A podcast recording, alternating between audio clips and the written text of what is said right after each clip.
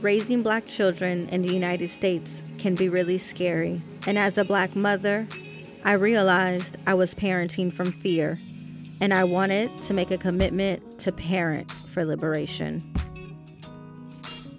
You are listening to the Parenting for Liberation podcast. I am your host, Trina Greene Brown. Each episode, I'm joined by other Black parents, and we discuss our journeys to push past our fears to raise our beautiful Black children to be whole, free, and liberated. Up, no hey, this is Trina. I'm excited to share a new podcast series with you all. We're changing it up a bit for a few special feature episodes.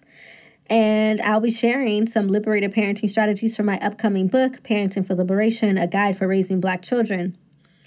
The book is informed by interviews from this podcast. And over the course of all of these interviews on this podcast, Black parents who have spoken to me have dropped their own nuggets of wisdom about how they are shifting from fear to liberation and how they are practicing liberation in their homes. I've put those stories together and created some strategies, um, and they're in this Parenting for Liberation guide. The guide is coming out Juneteenth, June 19, 2020. So, to connect the podcast with this new book, which again is the data point for the book, I thought it was only right to have some episodes to highlight the strategies in the book. It's like a homecoming of sorts, where the podcast learnings are returning back to themselves through this book and it's beautiful to see it all come full circle. For each episode in the series, there will be three key points. I will highlight a liberated strategy from the book, I will reference and ground in the original podcast episode, and I will explore how to practice the strategy right now during COVID 19 when so many parents are home with their children 24 7. Now is the time to really ground in liberated parenting practices. For today's episode, I'm sharing a strategy that came from my interview with Mai'a Williams. If you aren't familiar, check out episode 2, Revolutionary Mothering Interview with Mai'a Williams. During our original conversation, Mai'a talked about the importance of having open communications with her child. She states, The most important thing to me is that my daughter and I have very close, intimate communication. If I say to you, you can tell me anything, I have to be the person who can accept her telling me anything.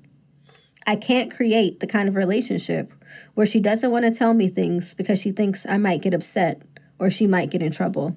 Accompanying this story in the book, there is a strategy about how to have open communication. And I use OPEN as an acronym. O is for open and observant, P is for praise, E is for emotions and empathy, and N is for non judgmental and non directional. So, how does this strategy work in practice, especially during COVID? So, right now, I'm hearing a lot of stories about parents who are home 24 7 with their children who are acting out or becoming clingy. And believe me, I know I have a tween who is now co sleeping with me again. So, how can you practice some of the open strategy? Well, O is to observe. So, are you observing their behaviors during COVID? Are they becoming irritable at certain times of the day? Is it after certain activities, or maybe it's particularly during transitions? Is it when you're telling them to put away their, their electronic or screen time? Is it after you've been watching the news and they've been sitting there and listening? So let's observe their behavior and try to get underneath what is causing them to behave in that particular way. The P is for praise. So before naming any issues and pointing out what they're doing wrong, let's start with what they're doing well, acknowledging what they're doing well and giving them praise. And this is connected to Dr. Joy DeGruy's post traumatic slave syndrome, where Black parents were originally utilizing a lot of uh, deprecation and degrading of their children or minimizing their greatness as a way of protecting them and keeping them safe because black kids who are doing phenomenal or great um, are potential targets and so that's a maladaptive behavior and so we want to flip that in this in this practice and actually center praise and uplift of our children um, e is emotion and empathy. So right now kids have so many feelings.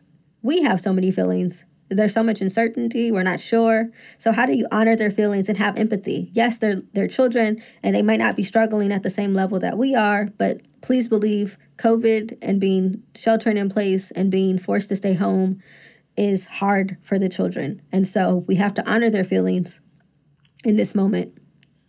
Non judgmental and non directional. So when you're having an open communication with your child, you're not criticizing what they think or how they feel. You're not saying, well, why did you do that? You're not telling them what they should have done or what they should be doing. You're asking them, what do they think? You ask them, how do they feel? You're not directing the conversation. Instead, you're encouraging them to use their voice, to have agency. You're encouraging their own critical thinking skills. Now, if you're thinking, I am the parent, I am in charge, and I'm definitely going to tell them what to do, well, make sure you listen to the next episode about shifting from family rules to family agreements. Well, that's it for now. Thanks for listening to this mini episode. Again, this episode is informed by Mai'a Williams' conversation with me in episode two, Revolutionary Mothering. If you want to hear the full episode, check that out. And if you want to learn more about this liberated parenting strategy of being open, please pick up my book, Parenting for Liberation A Guide for Raising Black Children. It's available at Feminist Press. And if you use the code TRINA20, you can get 20% off. Thank you for listening to this episode of Parenting for Liberation. I hope that something shared on this episode helps you on your journey to liberated parenting. To learn more about our other episodes, check out our website at www.parentingforliberation.org backslash podcasts.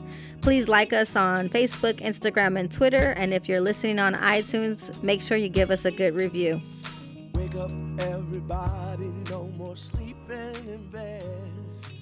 No more backward thinking, time for thinking.